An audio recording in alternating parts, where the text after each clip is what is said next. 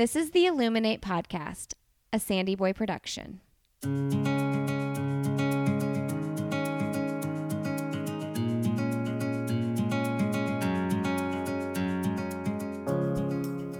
Each week on the Illuminate Podcast, the hosts will bring you insightful conversations and stories of people who are illuminating their own lives through their business, work, community, family, and world.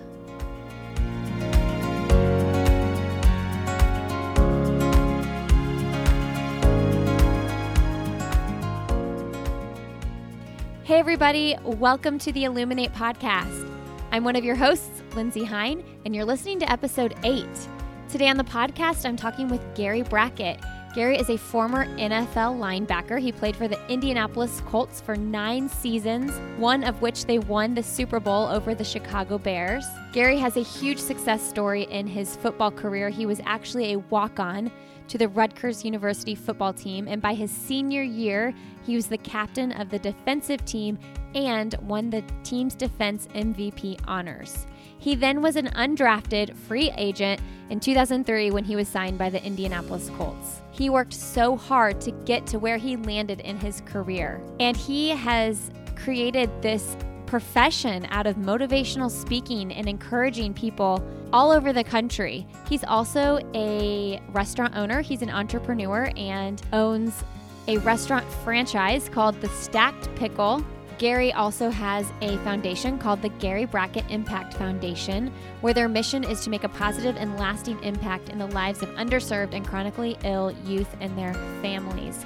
Gary lost his mother, his father, and his brother in an 18 month time period, and through watching his brother be in the hospital and go through treatment and see how many families needed help through those times, he was encouraged and motivated to start a foundation to help those people. And he's going to share about that in the podcast. All right, there are so many great messages in this episode that Gary has to share. Get your pencil and paper out and take some notes and be inspired. Big thank you to the EdgeX Mentoring Conference for having me out and letting us record some podcast episodes for the Illuminate podcast. What a great event that is every year here in Indianapolis. They bring in some of the best speakers in the world. So it was really great to be a part of that day. And I'm just honored to have had the opportunity to speak with Gary. So enjoy my conversation with Gary Brackett. Well, welcome to the podcast, Gary. Thanks for being here. Yeah, thanks for having me. Yeah, we're talking with Gary Brackett today, and we are at the Edge mentoring conference. You just got off the stage. How do you feel? I feel great, man. Yeah. The crowd was electric. Obviously, uh, Dave Neff and the people at Edge do a great job putting together that conference. It's the fourth year, 2,200, completely sold out. So an amazing crowd. You know, the energy was there. So I just feel great coming off stage, seeing so many people that are here trying to better their lives. Yeah, I, it feels like you get a lot of like energy from speaking in front of a crowd like that. Yeah, and then you know when you say something and they respond, and you you say a joke and it works and they laugh. Yeah, you know, that's always good. If it does, if it doesn't work and they don't laugh, it's a different conversation. Yeah, what do you do? That's always my biggest fear Yeah. is that I say something that I think is going to be funny and nobody responds. You know what? I think so. For me, it happened to me before. But the thing is, like, I used to speak, but I was just like, all right, but I, I'm gonna try this, but I hope it works. And I didn't give it 100 percent when I tried it. Mm, So I tried it at 70 percent, and it didn't work. When I tried 100 percent, it'll work. okay. So you have to be all right to have people laugh at you, make fun Uh-huh. of you. Yeah, he's silly. He can't sing, but it was part of the joke. So you Yeah. guys get it. So when you go 100% all in, like things tend to work a lot better. yeah, you got to go all in. That's it. That's like your message. That's like your Yeah. life story, actually. That, that's it, man. Yeah. and, and it's funny. It's just trial and error, but I've learned because everyone, and I didn't touch on this today, different speech for a different crowd. But one of the biggest things in life that I really want to promote is we have to change our relationship with failure. Mm-hmm. Our whole lives, everyone always told us it was bad to fail. Mm-hmm. Our parents protected us uh, for for failing, So true. right? In in grade school, if you got this, if you took this class and you were fresh, if you failed, that's bad. Don't take that class. It's gonna be challenging. You might fail that. No, you you should take it because you're gonna fail it because you don't know it. So then you get to learn it, and then you get to get better, and then at the end you'll be okay. And you got a B because you started bad. But guess what? You learned a valuable skill. And I think the relationship between success and failure, it, success and failure are not opposites. Failure is actually a part of success. Yeah, I love that. And actually, that was one of the talking points I wanted to talk to you about. Um, let's go there real quick, and then I want to get into your career. But since you're already talking about it, let's go there. Okay. Um, I've heard you talk about setting really big goals Mm. And it being okay and letting it be okay if you don't actually accomplish the goal. Because if you don't set the big goal, what are you going to do? You're just going to be okay with satisfactory. So, talk about that a little bit. I think most people's problem is not that they set a big goal too big and they miss, is that they set a goal too small and they hit it. Yeah.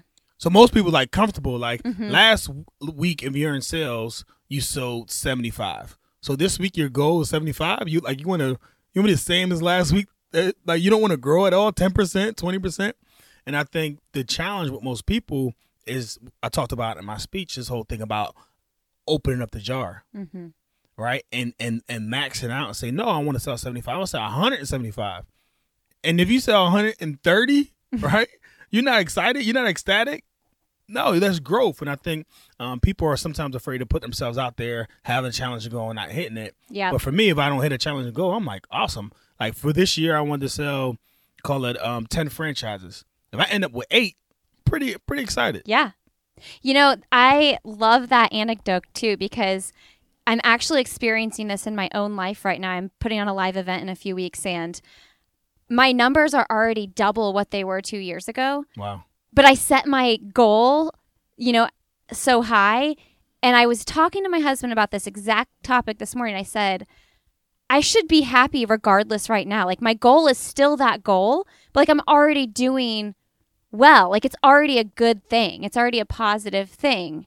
And not seeing it as a failure even though I'm maybe I maybe not hit that exact number. Like it's still my goal though. it's funny. Um, I did business school, uh, George Washington University, and one of the things we did, we went on these um, um, like two weeks in New York, two weeks in L.A., two weeks in San Francisco, and in San Francisco, uh, some of the tech companies, they have like on Friday they celebrate all the failures for the week. Okay. They they like they scream out their failure and they celebrate their failures a week because the next big thing, guess you, what do you think is going to come out of a failure? Yeah. It's not gonna come out like, hey, guess what, guys? I hit Yeah. my goal. Well, congratulations. Yeah. I'm just, next week, same thing. No, the next big goal is gonna come out. What did you do? That's crazy. That's never. You mean you could order groceries and then they're gonna come to your house? no way. That's never gonna happen. You mean you mean I could get in a complete stranger's car and I can be lost and I can pick up my phone and someone will pick me up and take me home? You're crazy, man. No, it, it's actually real. Yeah. That's happening. how big things happen. because people tried a million different ways to get there until they got there. Exactly. Okay, Gary, let's get into for those people listening that might not know your story. Mhm. Let's get into your career with football. I think one of the most fascinating things about your story is that you walked onto your college team. You weren't even drafted. You tell us how that process works, even with the NFL. Uh, Gary played for the Colts for nine years Nine years. nine years. Um, so talk about how those experiences, walking onto your team and then becoming a captain and being one of the most valuable players, um, how has that helped you in what you're doing now in your career? Yeah, so so this moment changed my life. I walked on to Rutgers University, and um, my parents, um, they took out equity in their house twice in order to pay for tuition.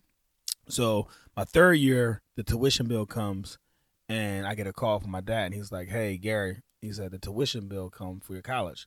I'm like, "All right, pay for it." Like, what you call me for? I'm broke. Like, you saw my W two. Like, what are you Yeah. talking about here? You know, as a kid, like, where's that money tree at? Like, go to the Uh-huh. money tree, get the money, pay it. You know, take care of it. And and for me at the time, but now as a parent, I realized how difficult that conversation was for him. So he said, "Hey, man, like equity is going in the house. Like we don't have the money. Like you're gonna have to, you know, do some different things. You have to come home, figure it out. Maybe go to community college. You know." And at that point, are you playing as a walk on? So at that point, I'm second string as a walk on, Okay. and I'm like starting uh special teams. Okay. So I just got an award for like the 12 man hardest worker of the uh, off season. so I go to my coach and I say, "Hey, I got the situation. I can't pay for tuition. I'm gonna be leaving. I just wanted to say thanks for the opportunity.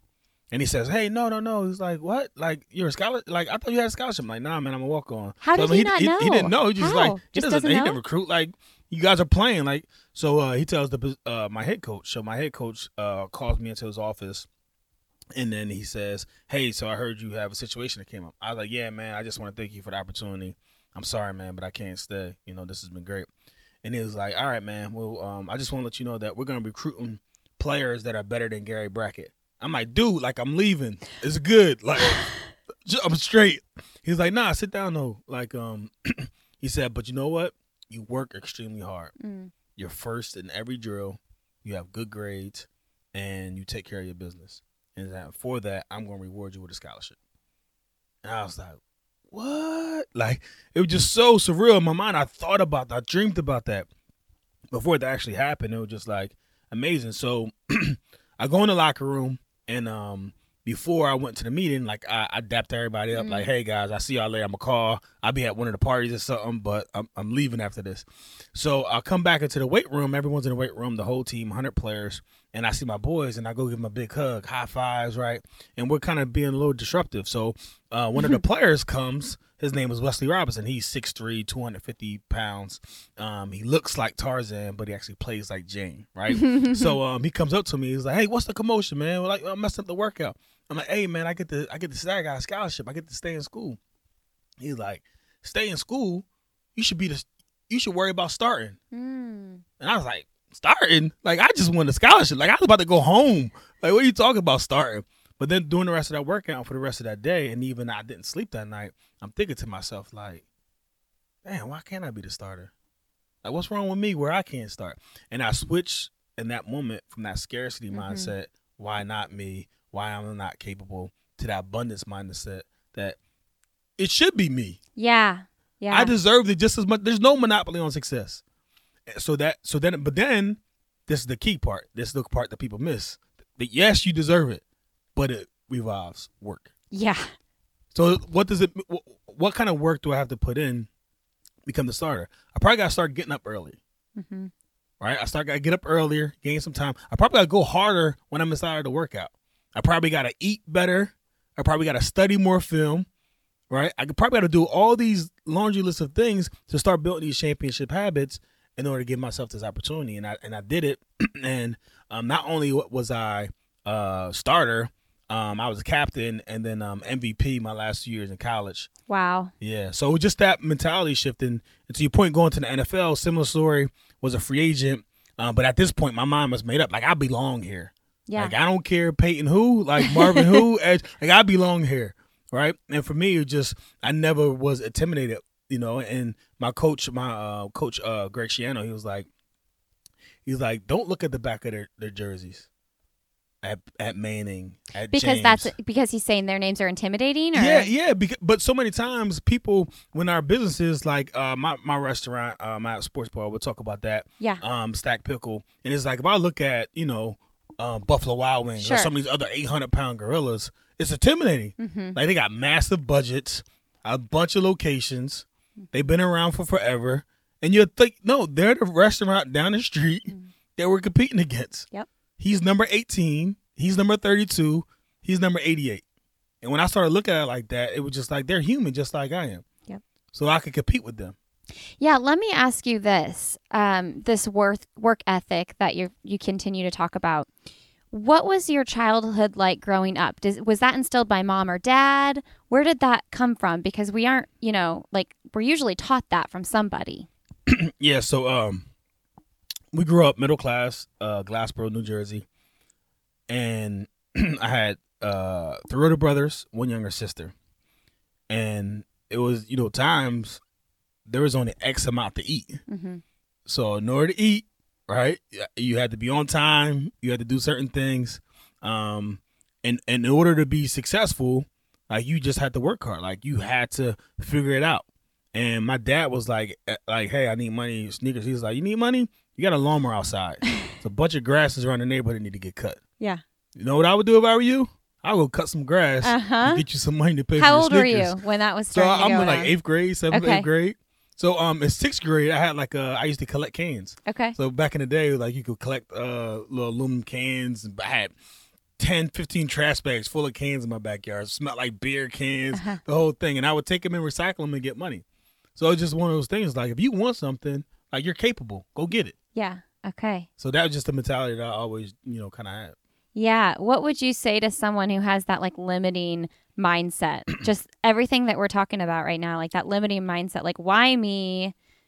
And, you know, I think it's really easy to compare, like you were mm-hmm. saying, you were talking about the Buffalo Wild Wings and your franchise that you're growing, but it's not Buffalo Wild Wings yet as far as like how big it is and i mean you could you could say that to you know i could compare my own podcast to like other podcasters and so how do you get rid of that limiting belief system? So it's funny. Michael Gladwell, um, he he wrote a book, David and Goliath, and um, in in college, um, we had a very challenging time. We won, like I said, six games in four years. wow. So very challenging, right? um, so is this belief? Um, when we ter- heard the stories as kids of David and Goliath, that David was at a disadvantage. And Goliath was this massive guy, and he killed all these people, and he was this giant that was like undefeatable, right? but the reality of the situation is, is Goliath had this disease called gar- gargantuanism, and that affected his eyesight. So that's why in the text, when they about to uh, battle, Goliath yells down and says, "David, come to me." Well, the reason he says "comes to me" because he can't see, Hmm. right? And I, I would tell people when they're comparing themselves against other people in their competition, there's a lot of blind spots that are out there. So for you, in my mind, the abundance mindset, I just look at what's possible because of those blind spots. mm-hmm. So I look at competitor our competitors and look at what aren't they doing? What what what isn't the consumer happy with? Where can I step in to make a play? And even, you know, podcast the same thing. Like how can I give my my my viewers, my listeners more value? Yeah. How can I provide something that's not yet in the marketplace? And I think all those things, instead of thinking about what you don't have, thinking about what you do have and how can you take advantage of it. Yeah. So you when you played for the Colts, you uh, played for Coach Tony Dungy. Yes. Is he someone in your life who was a mentor and would you say he was helpful in in your career? Yeah, extremely helpful. Yeah. I think um, obviously very smart Uh-huh. student of the game, and not only that, one of the biggest things I learned from Coach Dungy was like never get too high, never get too low, Mm-hmm. and and this momentum piece is just like putting everything in perspective, where there's always a next play. Mm-hmm. Um, now that's a little bit dangerous in my family life with kids and children, and you know sometimes they're ecstatic and they're happy, and I'm not, you know what I'm saying I'm not. So um, so I have to you know kind of train myself and be thoughtful and intentional about hey, like he's it's his birthday, let him be silly. Sure, let him Like- get crazy. I know. It, it- Yeah. Right? Because sometimes as a parent, you're just like, Uh-huh. "Hey, stop that!" Why are you talking so loud? And it's just like, because they're a kid. Yeah. Like and for, and and the one thing we talked about the jar and we talked about um fleas and we, in, in my speech I, I, I talked about how fleas have this 30 inch, inch vertical. However if they're put into a jar and they keep on banging our head on the top of the jar that vertical then decreases because they don't want to get banged their head no more Mm. so what do they do? They start jumping 24 inches, right? So mm-hmm. then if there's more fleas in there, they start having babies. What are they going to teach their kids? Hey, it's like you hit your head if you go 30. So mm-hmm. jump 24, be cool, right? And as parents, I think sometimes we have the jar on our kids. We have mm. the lid on the jar, Ugh, that's yeah, that's powerful. Right? And Yeah. when them, like like your daughter wants to sing, she wants to play the piano. Yeah. I'm like, I, I don't play the piano. Daddy doesn't play the piano. Like, Yeah. how do you going to play the piano? Yeah. She could be the next Uh-huh. Alicia Keys. Yeah. But yet we as parents sometimes like, no, my mommy wasn't good at that. So Mm-hmm. Yeah. that has nothing Yeah. to do with it. Yes, it's advantage if you take advantage of it. If you work good, it's a plus. You can help. If not, there's coaches out there. Totally. Yeah. Oh my gosh, that's really good. I I know. I think about that with my kids, not on like a performance level, but even just sometimes when they're being so loud and so excited, I'm like, I like I just want to tell you to be quiet, but like maybe I shouldn't be quieting you right now because you're 6 and you're excited about something and that's just your nature. Like I don't want to be I don't want to tell you Yeah. to not be excited. And then and then But it's so loud. It- it's, it's so loud. So my, my my wife she promotes it, but for like before school, like they play music and they're on this Descendants kick right now. So they're play Descendants everyone and they're dancing around and jumping and being silly and goofy. And I think it's awesome. How old are your kids? Uh, they're 10, 8, and 6. Okay, and your girl, boy Girl, boy, boy, girl. girl. Okay, what what have you noticed the big differences between raising girls and boys so far? My girls are way more emotional. Okay, Yeah. They're like, um, they really are like, you know, friends and she said that and he said Uh-huh. this. And my 10 year old one time, we're entertaining family and she's in a room like on in this like group chat beef. And I'm like, I go in the room and I'm like, I'm like, yo, your family's in town. Like, we gotta go in the pool. Like, Yeah. it's time to family time. uh huh. It's like, Dad, you don't understand. I'm like, what? Don't understand. It's like, someone just said I'm a mean girl, and I made another group chat, and then I got these other girls, and then I explained my side of the story. I'm like, baby girl, none of this matters. Oh my gosh, I I have only boys, so Yeah, I think I maybe escaped that a little bit, Ugh. but that sounds very stressful. Yeah, very. But then I just tell her, like, you know, um, one, it, it doesn't matter, and it's gonna go away. Uh huh. And and and two, like, stop defending yourself. Yeah. Yeah. And and it's like your true friend should know, like, get no, Gabrielle's cool with me, like. Uh huh. So it just it's just funny give her that perspective. So it's um it's a, I, you know what I love my my relationship with my ten year old because it's like she can tell me anything or she can ask me anything. she's your youngest. Yeah, well she's my oldest. Oh, she's your oldest. She's my oldest. Okay. So I, I I set the tempo and then she's like, "Daddy, why you always so much harder on me?" I'm like, "Cause you're the oldest, and and you're setting the example for your your younger children." Mm. And I'm like, and um, you know, and there's gonna be rewards and other benefits, but at the same time, I'm gonna need you to step up and and, and do some things. So she kind of gets it. Sometimes she pouts, but um, she'll come to me uh, when I say anything about anything. So I I love it. Sometimes I have to be prepared for those conversations, but yeah. good. How did you and your wife meet? So I came to Indianapolis in 2003, Okay. and she's actually from Indy. Okay. So she's actually went to Brown University Mhm. and graduated in 2004, but she was like home for the summer. So we would play spades and stuff for, you know, uh, me and my boys and her, her girls. So eventually 2007, um, we started dating and then um, we had a child 2009 and Okay. then we got married. So yeah. Awesome. Um, okay, so I wanted to go back to Coach Dungy just a little bit because I know that you had some big tragedies in your life Mhm. while you were being coached by Coach Dungy. Both your parents passed away, your brother passed away, and I have just loved hearing you speak about how he kind of gave you that not permission that you needed it, but like Right. his his motto is faith, Yeah. family, And then football. Yeah. So, can you talk about that season of your life when all of those hardships were happening and how you kind of balanced everything and walked through it? Yeah, so like you said, I lost my father in, in 2003. Uh, then five months later, my mom passed away, and then then a year later from that, my brother. So it's very, and I'm talking about 23, 24. So I, I go from being the man of the house to the head of the house to now, not only head of the house, but now my brother has four children that I help. So um, so it's just one of those situations, and for me, I struggled with so much, especially with my faith and with my religion. And because I felt like like how could you do this to me? Like like what are you trying to teach me? Like what did I do to you? Like like why is this fair? And it's amazing because at home we had this picture on the wall that I would just disregard didn't even look at it didn't read it right? And I'm just going crazy one day at the house and I look up and I read this picture on the wall and it's a poem and the poem was footprints. And the footprints states um, this young man challenges God like you know in all my areas of my life when things were great you were by my side but when things got tough like there's only one set of footprints on the beach like like where were you at the toughest times? And that's when the lord responds that my son is when i carried you.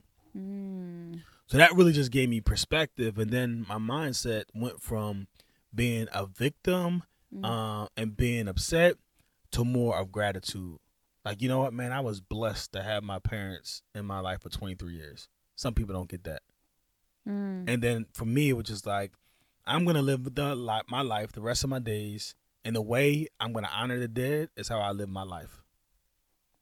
And some people want to honor the dead, you know, by keep on thinking about them and their memories, and oh, it's me. Well, if they were still here, no, but they're not here anymore. But you are. Yeah. So how can you now make them proud by your actions? Do you have people coming to you for advice when they're walking through things like that? And like, what do you tell them? so I do quite a bit. Um, we recently recently this year um, launched um, yeah another business. Uh, this one is Champions Academy. So I'm actually coaching and mentoring uh, some high performers just on you know how to navigate the world and really just how to develop championship habits in every area of their life. So in the area of spirit spirituality, the area of families and relationships, my thing to them anytime that they're dealing with death is like run through the wedge. And what what do I mean run through the wedge? Well, in football, um, they had this thing on kickoff. It was called the wedge, where three guys will come together. They were all like 270 to 320 pounds, and they will all come together and they will run up the field. And usually, one of the guys on kickoff team, which was me, my job was to hit the wedge. Most guys will run around the wedge. They would avoid the wedge, and they won't be in the NFL too long. The reason I was able to stay in the NFL because I wasn't afraid to hit the wedge. Mm. And what I mean by that, so many times in our lives when we're going through the, these different seasons, there's wedges that are there. And those wedges could be a conversation you need to have. That wedge could be a visit that you need to make. That the wedge could be you um, looking at someone's business, looking at someone's phone, whatever that situation is. Like you have to not be afraid to hit the wedge. And as you hit the wedge, you start realizing. And what I realized after I hit it, like it's not that scary. Mm. It's amazing how smart our fears uh, become once we start attacking them. Yes, that's so true. Now, and you, and you talk about this, and I, I'm sure you get this question quite a bit, is that you aren't necessarily like a large lineman. Is, was that your position, Uh, a lineman? Uh, linebacker. yeah. Linebacker. Okay. Right, right. I'm not the best with football. I do watch occasionally, but um, talk about. I don't know if overcoming is the right way to put it, but just like not letting it stand in your way. Like this is my size. I'm five eleven, and I can be the best player I can be, no matter how tall or wide I am. So for me, it goes back to what I said earlier about not worrying about what you don't have mm. and focusing on what you do have. Right? And for me, being my size, I had leverage. And football is all about leverage. Low man wins. Well, I'm already low. I'm already underneath of you. so for me, the lineman, 6'6", 320 pounds, is it easier for him to block someone 6'4", 260 pounds or 5'10", 228 pounds? He he the lineman wants me to run into him. I'm making his job easy. But for him to have to chase me around to get underneath of my shoulder pads is is almost impossible. So for me, I'm just like, what's my advantage? I'm I'm quick and I'm low. So I'm gonna beat them with speed and I'm gonna play underneath their pads. And by doing that, it's just like like I would I would talk to linemen like, oh, I hate playing against you. Cause one had to bend down and get me. So when you bend down, are you strong when you bend down? Not at all. So now you bending down, you're weak, and now here I am popping you in your mouth. Like so, you did, it didn't feel good. So for me, it was just again using what I had, not really focus on what I didn't have. So how I was able to play at 5'10", 228, 230 uh, for my career. What was that like when you guys won the Super Bowl? Yeah, uh, great. Big deal? question. Pretty big deal. Something that you kind of think about a lot. 2008? Uh, seven. 2007, okay. Six, seven season um, against the Chicago Bears. Uh huh. So um, I shared again today about um, our our best team was 2005 and we lost to the Steelers. Okay. But 2006, all the stars came together. We had a good run. We um, you know, capitalized on some of the momentum that we had, and then winning the Super Bowl. And winning the Super Bowl, what's amazing is again, you realize that so many times in our life we have these mountains that we want to climb, and we think, man, once I win the Super Bowl, like that's it That's the mountain. right? Once I get once I hit a million dollars, like that's it. I'm Mhm. there. Once I'm married, I'm good. Once I have kids, Mm-hmm. there's always gonna be a once. So once I won the Super Bowl, I realized when I got to the top of the mountain that there was more mountains, Yep. and then I had to put myself like, all right, well, you know, su- success is repeatable. What championship habits help me get to this mountain? Well, those same habits are gonna help me get to the next one. So that's kind of my mentality when I went to the Super Bowl. Like I woke up and water was still wet, and I still had to put my my pants on one leg at a time. Mm-hmm. right? And you realize, like, wait, you mean I don't become like superhuman? Like, I don't. It's not a Infinity Stone. I don't become Thanos. Like, no, dude. Like, you still like. So for me, just that perspective would just help me out. Just like, man. So for now, when I'm goal setting again, Mhm. and even when I have one of those big, lofty, uh, big, hairy, audacious goals, and you Mhm. hit it, it's just like, all right, I'm gonna celebrate it. I'm gonna be excited. But I got more goals. Yeah, that's I I love that. I'm a marathon runner myself and I feel like I'm like if I could just break 3 hours in the marathon, like that'll be my mountain Yeah. and then I can just run for fun. But hearing you talk about it it's like I don't know, maybe then I'll want to do 255, you know? It's Yeah. yeah, that's that's really cool. Um so let's talk about your mentorship a little bit Mhm. and your foundation. I mean, you retired from football and you've just been going, going, going. So, how did you decide, okay, I'm done with football. What's na- next? Yeah, so uh, usually football decides it's done with you. That's true. Okay. Is that how it happens? Yeah, yeah. So I got injured. Okay. Uh, my ninth career, I caught an interception, got tackled out of bounds, put my arm down, and tore like my Okay. labrum. Um, so um, so after that, uh, I got released from the team, didn't get picked back up. But for me, just looking at football and understanding the risk of playing the game and where I was at, I'm just like, man, it's time for me to to go out and do something else. So I didn't know exactly what that was. And funny story, my um, initially I'm thinking like, I think I can retire. I think I could go golf, sit on the beach, some mai tais. And how old are you at this I'm time? 30, 31. wow. Right. Sounds nice. so my but, um, but for how long? it- so you know? this, this is it. So I'm three months in. My wife, she's a doctor. This Okay. time she's a medical school, so she's working. What kind of doctor is she? She's a family practitioner. Okay. So she's working back to back, sixteen hour shifts. Work. All right, babe. I'm going back to work. All right, love. I'm going to the golf course. Like, so my daughter, she was like, uh, she was five at the time. So she looks at me. She's like, Dad, like, what do you want to do when you grow up? I was like, what? Like, you don't see this house, like this ring, these cars? Like, what are you talking about when I grow up? I'm growing, like, Uh-huh. but it's another another one of those nights when you don't, where you lose sleep and it's like, man, like, Mm. what do I want to do when I grow up? So for me, I went back to school. I retooled. Uh, got an education at George Washington University. Um, I feel like I put more tools in my tool belt. Um, that gives me ability to go out there and teach, to learn, um, to be a good uh, coach, a good CEO, and um, I just, I just, like I said, just, I just want to constantly move people, and I want to constantly give people the tools that they need to be successful. Because I think my greatest joy is seeing others succeed. Yeah, and so you now you own the Stacked Pickle, which is a restaurant. How many franchises do you have? So there's ten Stacked pickles that I own, Okay. and then I have four franchisees. Okay, I've I've been to the Stacked Pickle once. Okay, I can't remember which one it was. How many are in Indianapolis? mm, eight. Okay, I, it was after like a 50 mile bike ride. I know that. Oh. And I got like I think I got some like fried dill chips or something. A bunch of us came, and that was obviously before I knew who you were. I knew yeah, that was so your now restaurant. you're gonna come all the time with your kids. So, there we go. What's the closest one to the downtown Broad Ripple area? Because that's where I live. Uh, uh, 10th Street. There's one. oh, there's one on 10th Street. Yeah. 10th and what? Um, right there across from IUPUI. Okay, we're doing some Indianapolis talk here. Yep. Um, well, I've heard you talk about this in your business too, like your employees and cultivating that a, a positive work environment and teaching them to be successful working at the Stacked Pickle. Right. How do you speak that into your employees? I think the biggest thing is um, letting them in on the game plan. Mm. It's uh, funny. I coach uh, my kids flag football. Um, I'm a big analogy guy, so sorry for the stories.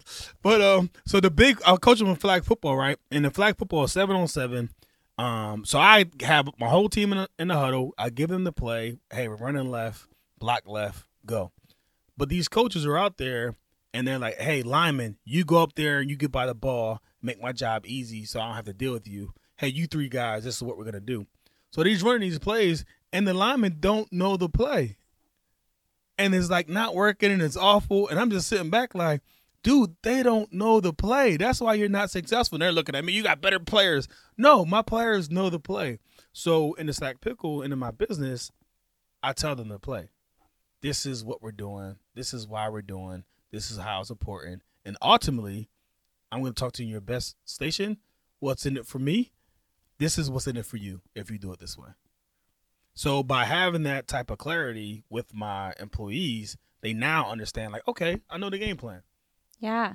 Can you imagine if you didn't take all that on and you were still just playing golf every day? Uh, man, I, I probably would have broke my hundred score. That could have been on the list. Nah, it's just. But you know what? I have so much more fulfillment by doing Yeah. something than by you know retiring and sitting on a golf course. Yeah, tell us about your foundation. So my foundation is Gary Brackett Impact Foundation. Um, it started after uh, my brother. Um, I gave him a bone marrow transplant, and I was in the hospital, and I saw walking him back to his room so many kids affected by the disease, and I feel like that um, if I had a platform, that I would do something. So um, after Super Bowl 2007, we started a foundation, Gary Brackett's Impact Foundation.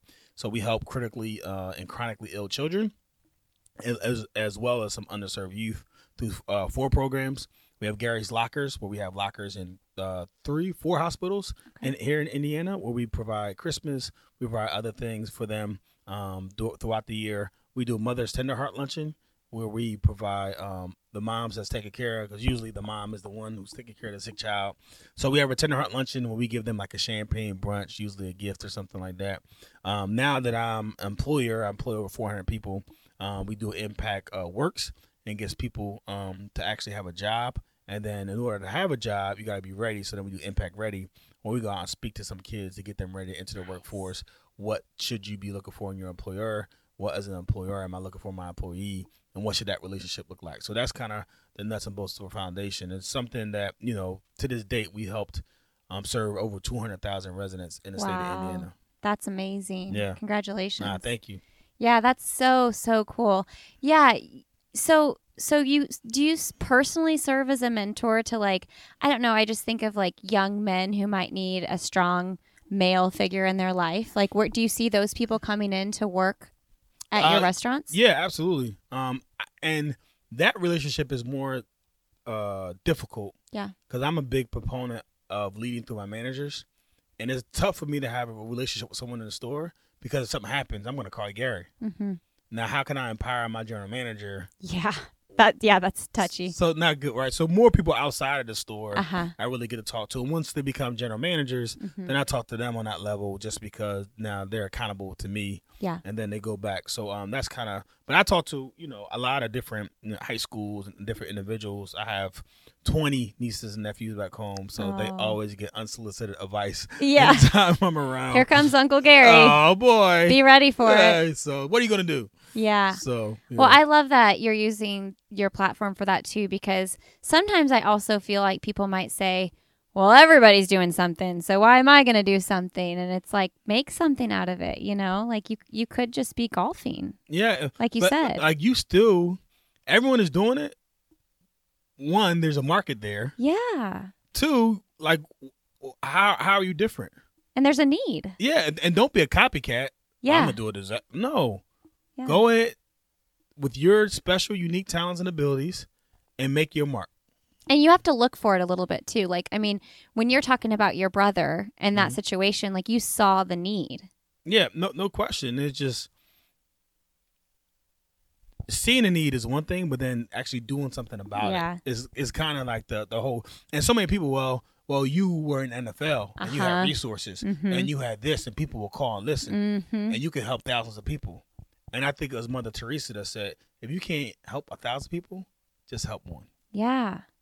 And so many people discount like, oh man, no, just help one. And I'm sure you've been told no. Yeah, a, a bunch of times. Yeah. yeah, absolutely. Like high percentage rates. Yeah. How do you deal with no's? That's Um, hard to hear. You know what's crazy? Like um doing this coaching and everything else, um, is like our percentage game.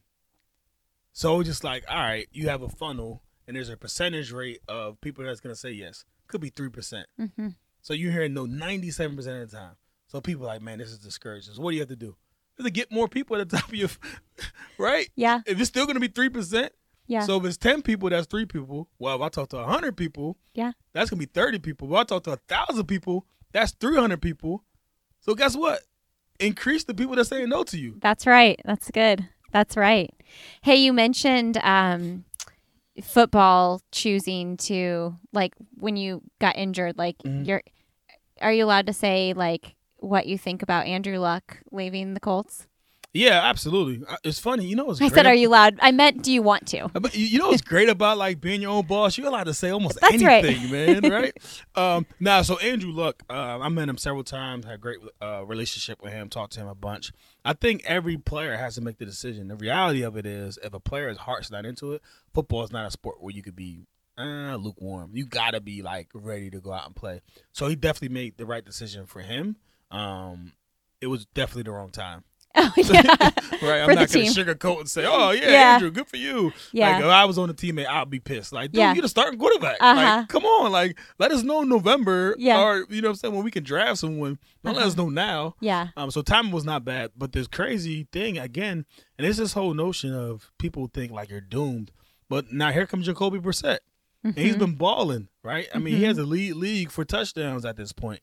So he's doing a great job. So, you know, there's opportunities that are presented to other people, you know, and obviously sad to see Andrew go, but I'm I'm just as excited to see Jacoby take on this role and, and to see how he's doing out there on the field.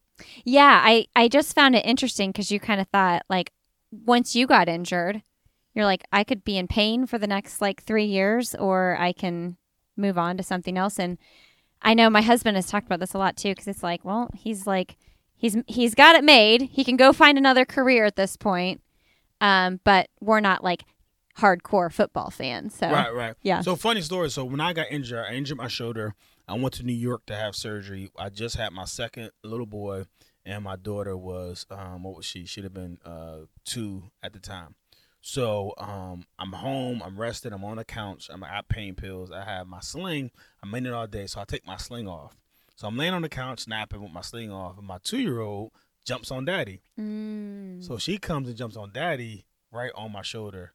So I'm startled and I like kick her across the room, like the fence, like ah! because it hurt. So I kicked her and my wife is like, "What are you doing?" I'm like, "What did she do?" this, this whole big thing, and it's just like, and you just realize like the pain. Like I couldn't carry my kids, and it's just like so you realize when people make those decisions, like, oh, I get it, hmm I get it. Um, it's bad time. Yeah, for sure. Okay, Gary. So we have a couple questions Okay. that we end the podcast with.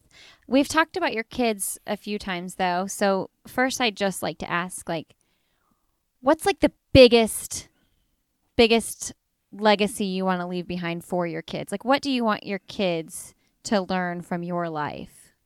Man, that's an amazing question. I think for me, it's all about one, never giving up, and two, just gratitude, Mm. just being grateful.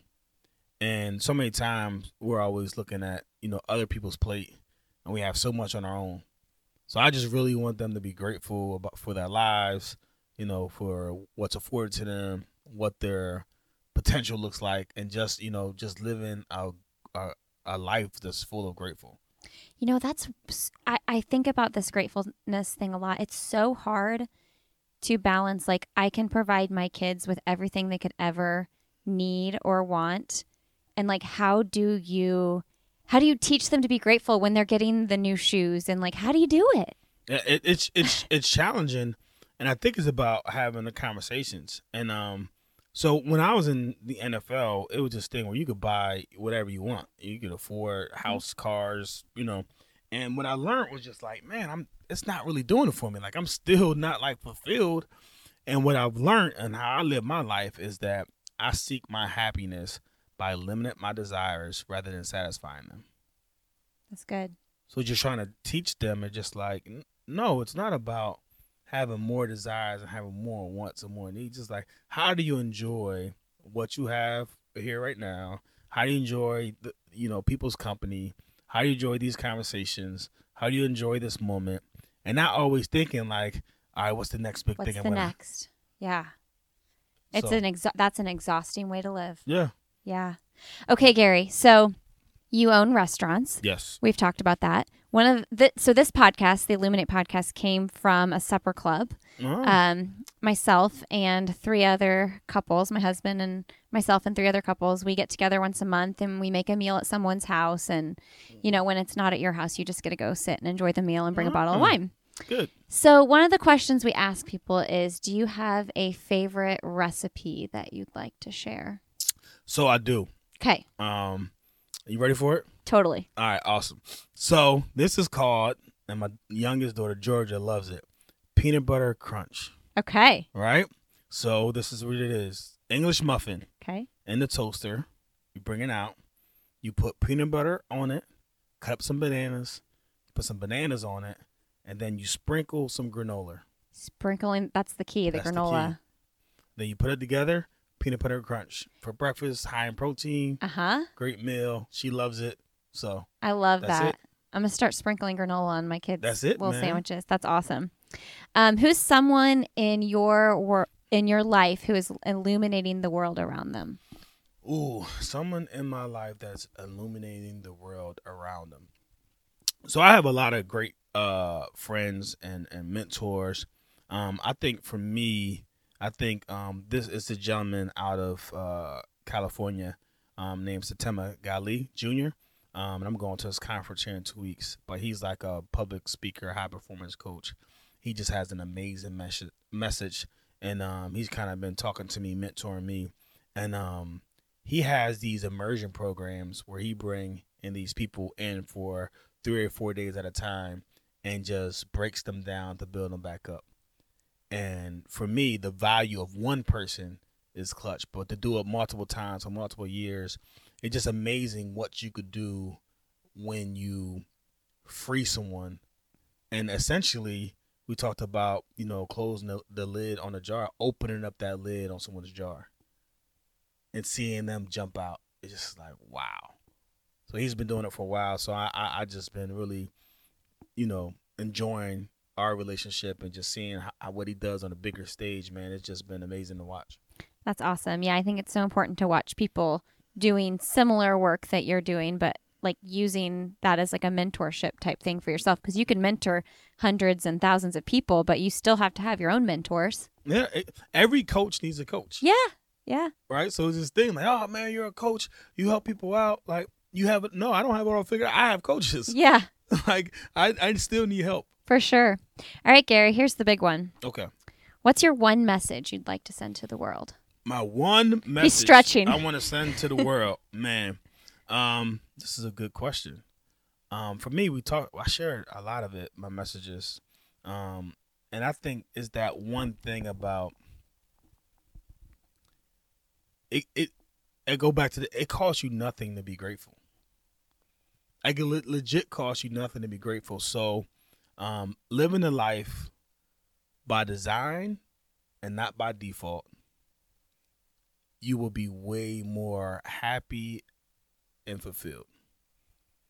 And I think so many people live their lives on default. Like, what do you have? What are you gonna do at work today? I don't know. I'm gonna check my email. I'm gonna see what Jan, you, you know. And it's like, no. If you want to be successful on, on however you deem success, live your life with attention. Sunday night, what do you have planned for your week? How many times are you gonna work out? All right, let's pick out our workout clothes. What kind of meals you gonna have? Do you need to meal prep any of that stuff? What meetings are you gonna have? Do you need to read before those meetings to figure out what kind of decisions need to get made? So when I on Sunday night do my preparation for the week, I feel so empowered when I go into the meeting and people ask me like, "How are you so confident?" Because I already ran this. Like I, I've already practiced this. I practiced this already. So I could feel confident in this meeting. I could feel confident in this speech because I, I gave it 10 times. I, I prepared. I was intentional. And I think so many people don't live life with attention and aren't grateful. And I think that's why they're unfulfilled, they're happy, they're not engaged. Because they don't know what engaged, they don't know what it is. I think living your life with attention, taking inventory of yourself, is really what I leave um, everybody with today.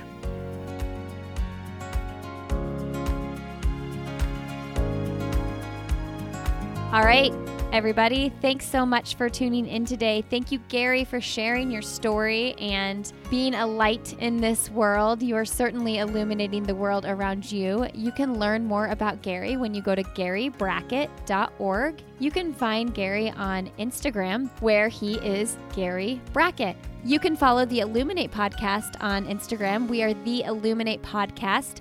We'll be updating you on weekly episodes as well as some other really fun content from the four of the hosts on this show. We're sharing recipes, we're sharing life stories.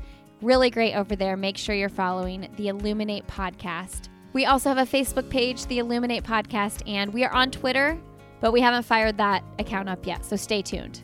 If you've enjoyed this episode and this podcast at all, head over to iTunes or wherever you listen to podcasts and leave us a rating and review and hit that subscribe button. We'd appreciate that so much. Thanks so much for listening, and we will see you next Wednesday on the Illuminate podcast.